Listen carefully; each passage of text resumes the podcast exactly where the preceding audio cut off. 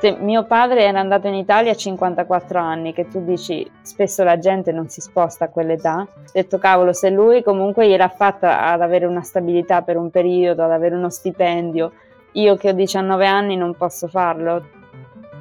Così Penelope lascia il paese in cui è nata, l'Argentina, e vola in Italia da sola. Ha 19 anni e 800 euro in tasca.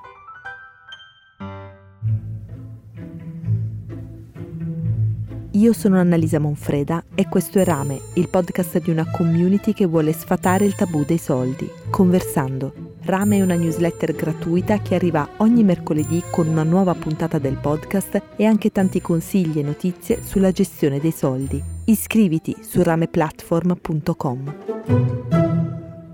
Novembre 1994. Penelope nasce alla periferia di Buenos Aires, suo padre fa il falegname, ha già cinque figli da un precedente matrimonio e un sogno in testa. Mio padre voleva lanciarsi in questa avventura, voleva provare fortuna poi in un altro paese. Grazie a un nonno originario di Camerino, nelle Marche, riesce a ottenere la cittadinanza italiana e nel 2002, quando Penelope ha otto anni, realizza il suo sogno, si trasferisce in Italia, a Macerata. Quindi sai, le rimesse familiari, tutta questa storia è molto presente nella nostra famiglia perché appunto lui stava da solo, lavorava e ci mandava i soldi a casa. Penelope oggi non saprebbe definire il loro status economico dell'epoca. Io volevo tante cose, alcune cose mi venivano date, altre no, però soffrivo perché io volevo pure quelle che non mi davano. I soldi in casa li ha sempre gestiti suo padre. La madre proveniva da una famiglia uruguaiana molto umile. Aveva lasciato gli studi presto e fin da quando aveva nove anni si era occupata del fratello con la sindrome di Down, che aveva bisogno di assistenza continua. Per lei, insomma, il suo lavoro di tutta la vita è stato occuparsi di mio zio. Purtroppo no, è venuto a mancare proprio una settimana e mezza fa. Lui ha vissuto tantissimo in realtà, cioè a mia madre sempre le hanno detto che è stata bravissima a prendersi cura di lui perché non tutti i ragazzi con la sindrome di Down vivono così a lungo. Questa attività di caregiver però la rende dipendente in tutto e per tutto dal marito. La dinamica era un po' questa cosa di lui portava i soldi a casa e mia madre, vabbè, li riceveva per fare la spesa, per fare degli acquisti Quando Penelope ha nove anni è giunto il momento per lei e sua madre di raggiungere il padre in Italia. Lei non vorrebbe mai lasciare il suo paese, i suoi amici, ma è la famiglia a decidere al suo posto. In Italia riesce a integrarsi facilmente, ma la percezione del suo status sociale, della sua classe di appartenenza diviene più netta. A volte io mi dicevo perché la mia compagna ha questo zaino così carino eh? E noi andiamo all'Eurospin a comprare le cose più economiche. Per carità, so che non solo io ho vissuto questa esperienza, però lì quando sei piccolo, cioè o entrando nell'adolescenza, ancora di più cominci a farti tutte queste domande, a vedere ah perché io non ho le stesse cose che hanno gli altri. E questo sì, all'epoca l'ho sofferto parecchio. In Argentina pure ci sono tante disuguaglianze sociali, però comunque stavamo relativamente bene, magari volevo alcune cose, però alla fine più o meno eravamo tutti nella stessa barca, cioè forse la differenza lì l'ho notata meno. Lo zio con la sindrome di Down è rimasto in Argentina, affidato a un'altra sorella. Per la prima volta la madre di Penelope può cercarsi un lavoro fuori di casa. Inizia così a darsi da fare, facendo le pulizie e stirando, ma questo non la rende davvero autonoma economicamente. Per alcuni aspetti c'era un po' questa dimensione del controllo di mio padre che voleva controllare un po' tutto. Proprio quando Penelope inizia a vedere un futuro in Italia, i suoi genitori gettano la spugna. L'impresa di infissi che suo padre ha fondato non regge alla crisi del 2008. Un senso di fallimento si abbatte sull'intera famiglia, che nel frattempo si è ingrandita con l'arrivo di una sorellina. L'Argentina è l'unico posto dove hanno veramente qualcosa, e quel qualcosa è la casa che suo padre ha costruito con le sue mani mattone dopo mattone. Decidono così di tornare. Io avevo 15 anni quando mi hanno detto torniamo in Argentina e io ero no, cioè stavo cominciando il liceo linguistico, a me piaceva un sacco questa nuova cosa che stavo facendo. Una volta tornata in Argentina, Penelope è determinata a uscire dalla dinamica in cui sono sempre gli altri a decidere per lei. Io volevo i miei soldi, appunto per questa cosa che non volevo che mio padre mi dicesse allora ti do questo e arrangiati con quello. Io volevo avere i miei soldi, scegliere io no? a cosa dare priorità. Penelope inizia le scuole superiori, è brava e i compiti a casa non sono molti. L'ultimo anno decide quindi di andare a lavorare. La nostra città ha un aeroporto e lì c'è il McDonald's e quindi il pomeriggio andavo lì Facevo la mattina a scuola, tipo dalle 8 fino all'una, poi alle 3 cominciava il mio turno, dalle 3 alle 9 al MEC e così tutto un anno perché io volevo risparmiare per tornare in Italia. Metà dei soldi che guadagna li spende in vestiti o vacanze con le amiche, metà li tiene da parte. La cultura del risparmio è fortemente radicata nella sua storia familiare. Mio padre una cosa che faceva era risparmiare per poi acquistare mattoni, perché aveva fatto la nostra casa, poi ha un altro pezzetto di terra e quindi ci ha fatto degli appartamentini. Per lui il risparmio non è tanto denaro, perché in Argentina sai che c'è tanta svalutazione, quindi risparmiare non ha molto senso, ha più senso comprare mm, dei mattoni per fare un appartamento e affittarlo, per esempio. Anche Penelope sperimenta la fatica di risparmiare in Argentina. Io ho fatto veramente fatica a mettere da parte quei soldi in quell'anno che ho lavorato. Cioè, ok, oggi cambio i soldi che ho, poi domani ne prendo altri, no? E li cambio, ma me ne hanno meno di quello che avevo cambiato l'altra volta, cioè sempre a ribasso, ecco. Penelope ha risparmiato per un obiettivo molto chiaro, comprare un biglietto di sola andata per l'Italia, destinazione Macerata, e avere di che sostentarsi per i primi tempi. Parte cinque mesi dopo la maturità. I soldi con cui sono arrivata erano 800 euro. Ai genitori non se l'è sentita di chiedere un aiuto economico il loro guadagno è veramente minimo, è anche meno di quello che io guadagnavo al McDonald's, cioè molto di meno. Io non me la sono mai sentita di dire datemi dei soldi, preferisco che comunque li usano con mia sorella. A Macerata è inizialmente ospite di un'amica, ma ci rimane giusto il tempo di trovare un lavoro. Subito mi sono messa a cercare lavoro e l'ho trovato abbastanza presto, dopo 15 giorni che ero lì in un bar.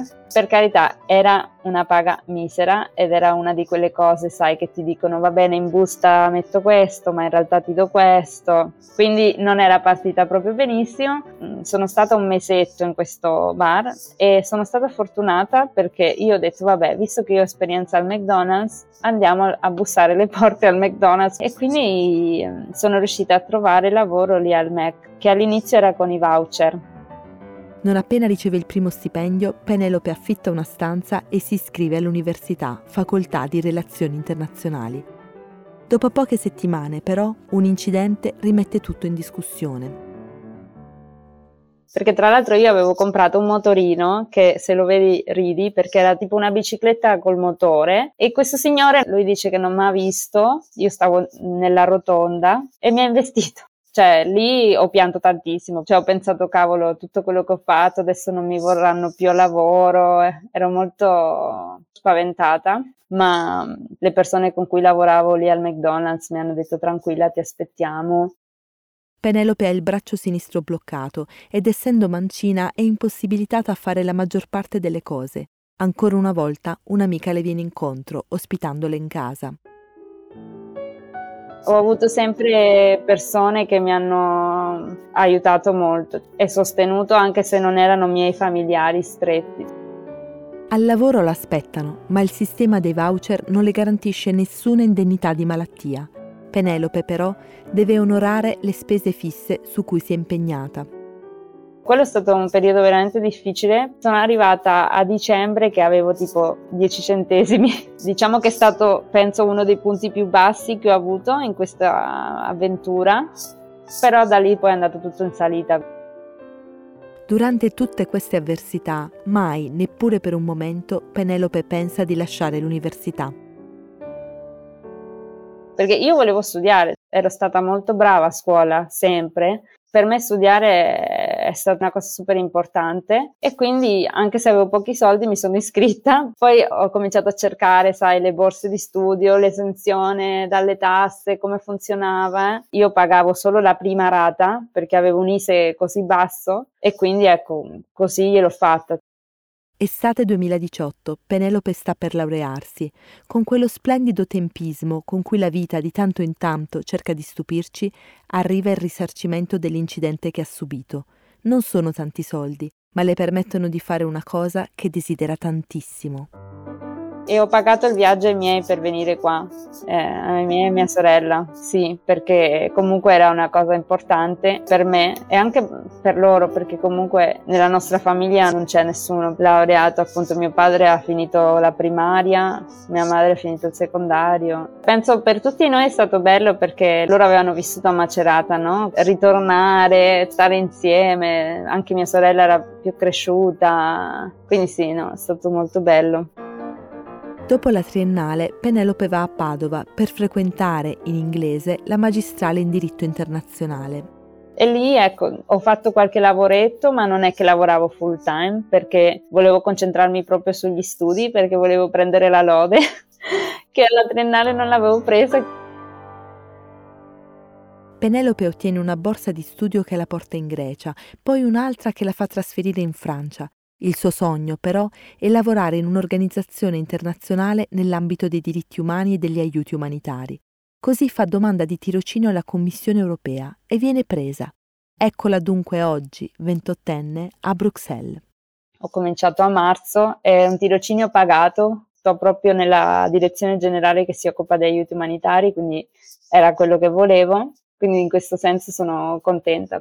I soldi bastano appena, ma Penelope ormai è una professionista del risparmio. Comunque in questi anni, per poter risparmiare, sia per tenere da parte i soldi che per poter fare cose che volevo fare, mi sono organizzata con gli Excel. Magari è un po' ossessivo compulsivo, però per me è importante avere il controllo delle mie entrate e delle mie uscite e dire ok, questo lo dedicherò a questa esperienza, non lo so, questo a quest'altro. La sua visione è profondamente cambiata da quando, bambina, era infelice per tutto ciò che non poteva avere. Adesso non è che dico se non posso comprarmi questa cosa sono infelice, dico vabbè, magari più in là, cerco di vederlo sempre, ok, in questo momento non ho tantissimi soldi, ma piano piano potrò dire ok, magari questo sfizio me lo tolgo. Arrivata in Italia con 800 euro in tasca, oggi Penelope ha una laurea magistrale e 10.000 euro di risparmio in banca.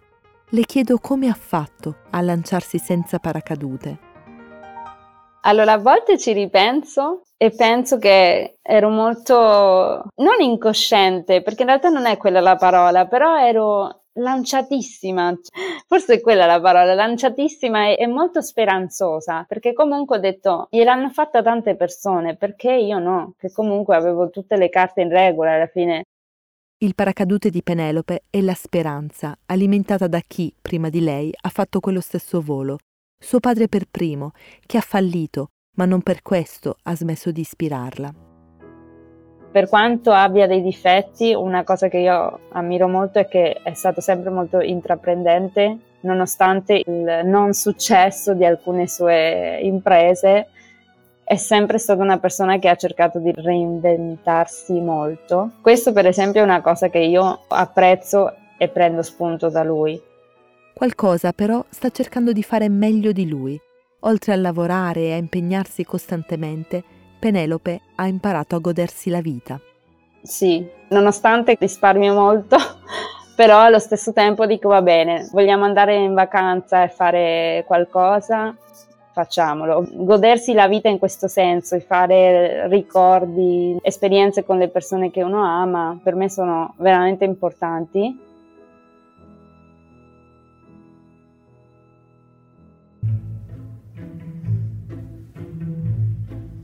Hai ascoltato Rame. Per ricevere ogni nuova puntata del podcast, ma anche consigli e notizie per prendere le decisioni sui soldi più giuste per te, iscriviti alla newsletter del mercoledì su rameplatform.com. Se vuoi raccontarci la tua storia o farci una domanda, scrivici a rame.rameplatform.com. A mercoledì prossimo!